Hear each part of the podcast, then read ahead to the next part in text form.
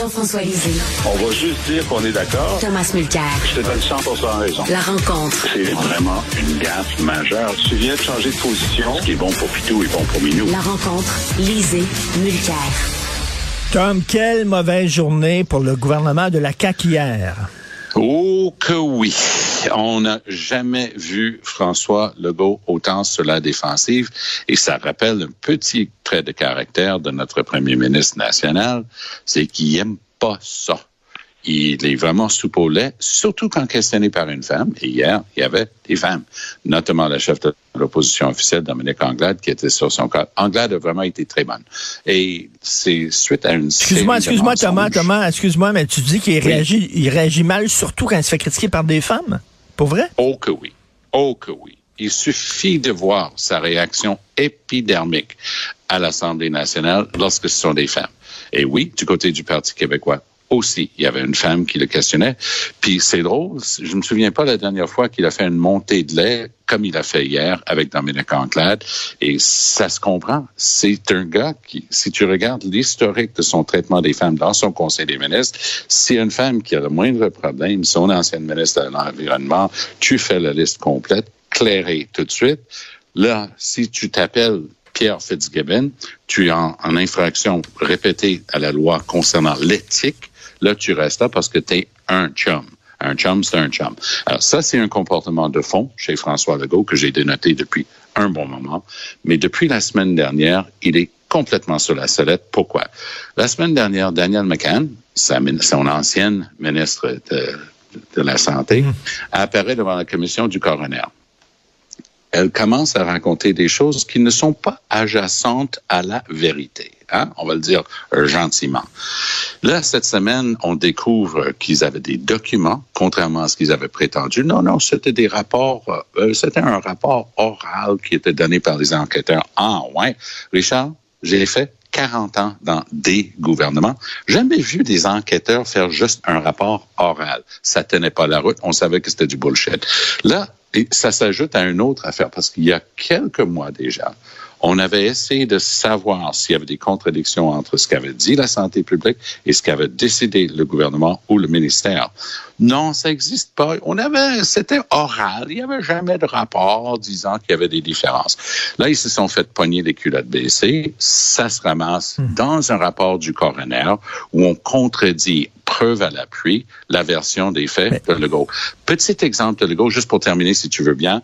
Il fait sa conférence de presse à 5 heures hier après-midi pour mieux essayer de masquer tout le cafouillage. 5 heures, ça va dominer les nouvelles. Les questions viennent des journalistes sur le mensonge de Legault et de son gouvernement. Première réponse de Legault, ben là, là, c'est moi qui décide, là. On parlerait pas de ça tant que moi, j'ai pas parlé de mon sujet qui est le vaccin des enfants. Ça va très mal pour Legault et son équipe. Jean-François, euh, Madame McCann dit, on a donné des directives au CHSLD pour qu'il puisse se préparer. Or, c'est faux. Après ça, euh, les rapports des inspecteurs, c'était sous forme orale. Après ça, non, c'était sous forme écrite, mais les notes ont été euh, détruites. Non, les notes existent finalement. Écoute, elle est mal informée ou elle ment sciemment? Là, la grande difficulté du gouvernement Legault, c'est pas tellement de se faire dire que euh, été euh, bon d'abord personne n'a été malveillant hein, on peut dire ça il n'y a pas eu de malveillance pendant la première vague est-ce qu'il y a eu de la négligence? Là la négligence on savait déjà pas mal qu'ils ne s'étaient pas occupés des CHSLD Maintenant, ce qui entre comme nouvelle euh, nouvelle preuve, c'est que euh, Mme McCann dit qu'il y a eu des directives et la, la commissaire, la, la, protectrice du citoyen, Mme Rinfray, dit il n'y en a eu aucune. Il y a jamais, ils s'en sont pas occupés du tout. Alors là, on passe à donc à la négligence. Et là, le troisième étage, qui est plus dur encore, c'est est-ce que quelqu'un vous avait dit de le faire et vous ne l'avez pas fait? Alors là, c'est pas seulement de la négligence, là, c'est de l'incompétence ou de la mauvaise gestion ou de l'aveuglement volontaire. et c'est là où euh, c'est le, le, cauchemar de M. Legault, c'est est-ce qu'il va y avoir des démonstrations qu'à la cellule de crise, des gens avaient dit de s'occuper des CHSLD et ils n'ont pas été écoutés. Parce que quand on fait un comparatif, c'est ce que Mme Rinfray fait, c'est ailleurs au Canada, il y a des lieux où des gens raisonnables, avec une information identique, ont fait autre chose. C'est-à-dire en Colombie-Britannique, eux autres, ils se sont dit, Mhm. ben, l'équivalent de nos CHSLD, il faut s'en occuper parce qu'ils sont à risque. Est-ce que au Québec, il y a des gens qui ont dit ça? Ben, il y a une personne qui a déjà déclaré avoir dit ça. C'est Margaret Blais, qui, dans une entrevue à Radio-Canada, disait, ben, tous les matins, à 7 heures, j'étais sur la ligne téléphonique, puis je disais ça, mais j'étais pas écouté. Alors, Madame Blais, bizarrement, ne va pas témoigner devant euh, la coroner. Il faut qu'elle aille témoigner parce que là, on entre dans une zone de danger majeur pour M. Legault. C'est est-ce qu'il n'a pas écouté des recommandations qui auraient pu sauver des vies?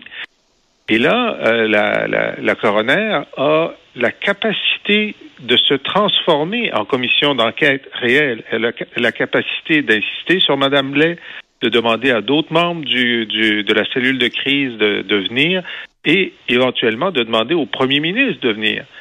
Mais, pour ça, il faut qu'elle soit équipée des, des documents, euh, des témoignages qui pourraient mettre le premier ministre vraiment dans une grande difficulté politique. Et Thomas, là, tout le monde se demande comment ça se fait. Il faut que Mme Blais euh, ait parlé, parce que c'est, c'est ait parlé, c'est elle qui s'occupait quand même, là, qui était ministre responsable des aînés.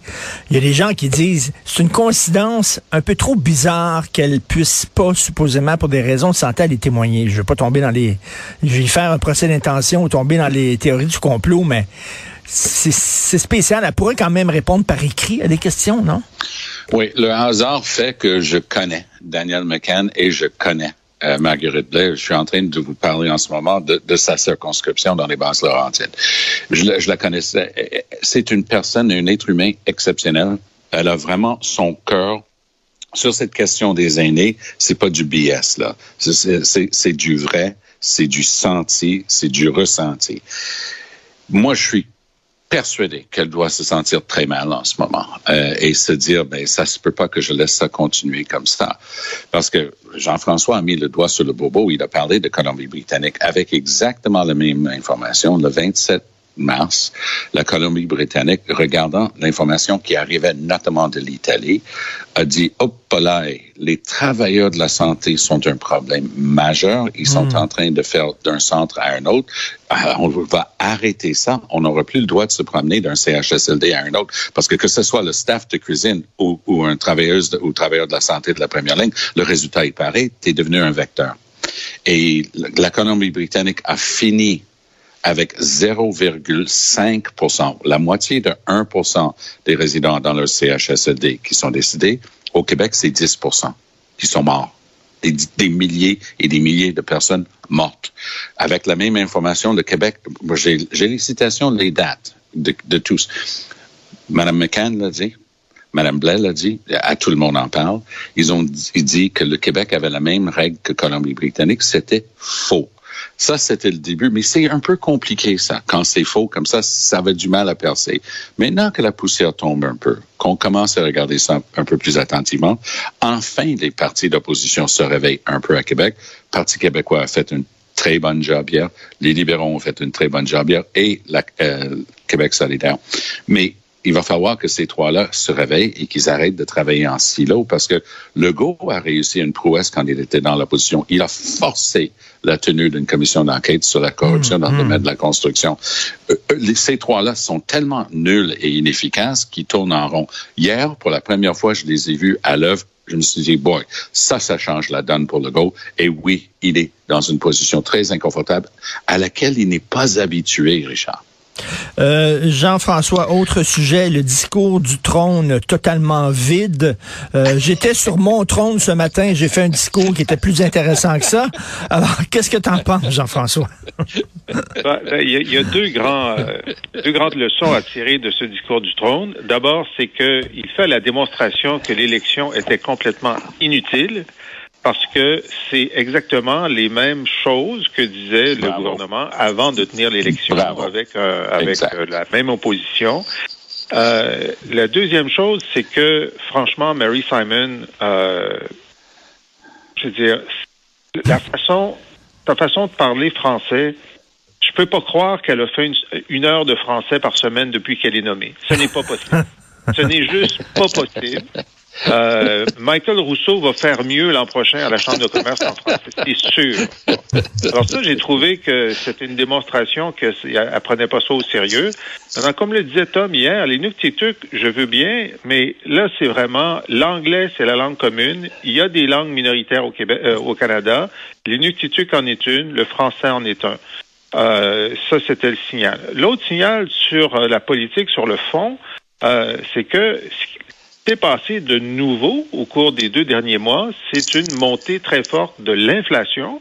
Et on aurait pu penser que le discours du trône était le moment de dire, ben, nous allons euh, créer un comité de suivi de l'inflation où nous avons trois nouvelles mesures ou quoi que ce soit de neuf là là-dessus. Mais non, ils ont juste dit, ben pour l'inflation, comme on le dit dans, dans, dans, notre campagne électorale, on va travailler sur le logement puis sur les garderies. Donc rien de neuf. Et ça, je pense que c'est une erreur politique parce que c'est la principale préoccupation des Canadiens. Maintenant, ils sont plus inquiets de l'inflation que du virus. Et c'est le principal cheval de bataille de l'opposition officielle des conservateurs. Tom, qu'est-ce que tu en penses du discours du trône? À, tout seigneur, tout honneur, je vais citer ma collègue de la Joute hier qui m'a fait tellement rire, Yasmine Abdel-Fadel, quand elle a dit c'était un discours du trône mélatonine. C'était parfait comme expression. Mais à bien y penser, je pense qu'il y avait plus d'intention qu'on soupçonne de la part de l'équipe Trudeau là-dessus.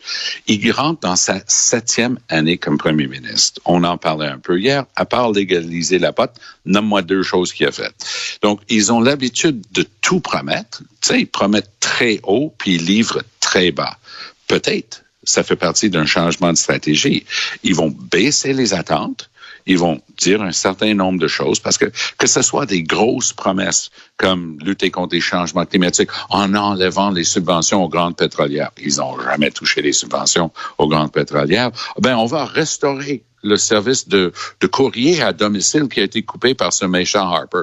Ils ont jamais remis le service de courrier à domicile coupé par Harper.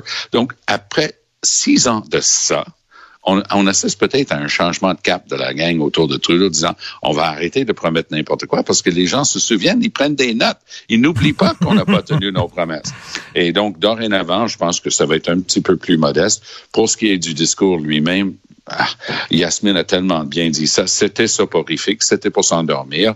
Et je commence à penser que c'était en fait une savante stratégie. On baisse les attentes. Jean-François, il reste deux minutes. Euh, un autre discours vide, c'est celui de Mélanie Joly sur les armes de poing. Oui, là, j'étais. Euh, euh, vous savez, Mélanie Joly avait commencé sa carrière politique à, Ottawa en étant la championne de, de la langue de bois, des phrases où on ne dit ben rien. Et ces dernières années, elle s'est corrigée considérablement. Hein. Et puis là, j'étais, je trouvais ça dommage pour elle que je ne sais pas qui au bureau du premier ministre Trudeau l'a envoyé dire des platitudes au sujet d'un sujet qui n'est pas d'un dossier qui n'est pas le sien, c'est-à-dire les armes de poing, pour essayer de répondre à M. Legault et Mme Plante qui demandaient plus d'action fédérale. Et tout ce qu'elle avait à dire, c'est ben il faut que tout le monde euh, fasse sa part. Ben oui, c'est ce qu'ils ont dit. Ils ont dit, ben nous, on fait notre part à Québec puis à Montréal. Maintenant, c'est à, à Ottawa de faire sa part. Elle n'avait rien à dire de plus sur l'urgence d'agir, sur le projet de loi qu'ils vont avoir. C'était juste pour essayer de dire, ben vous savez, eux autres aussi, il faut qu'ils travaillent. Ben si t'as rien à dire, dis rien. Oui. oui, Tamar, rapidement. C'est une stratégie politique de la part des libéraux une piche-note, une gifle, une piche-note, une taloche. Ils vont répondre tout le temps. Québec a dit fédéral devrait faire sa part pour limiter les armes à feu parce que la frontière, c'est fédéral, tu sais. Mais là, non, non, on prend plus ça. Aucune critique de nous autres. Attache ta tuque avec la broche, ça va être ça pendant tout le temps que Trudeau est là cette fois-ci. C'est une décision qu'ils ont prise, je peux te confirmer, et dorénavant, ils vont donner la réplique au Québec plus de free lunch pour le go puis sa gang. Check les bien allez. Ça va être très beau à voir. Puis ils aiment personne plus que Mélanie Joly qui fait ça avec un sourire puis schlang. Hey, n'oublie pas que c'est elle qu'ils avaient envoyé à l'époque euh, sur euh, des histoires absolument non fondées contre Yves-François Blanchette. Oui. Ils sont pas au bout de elle. Elle, ça la gêne absolument pas de faire ce genre de job de bras-là. Et lorsque c'est le temps de parler pour rien dire, elle est championne là-dedans. Merci Thomas, merci Jean-François. On se reparle demain. Bonne journée.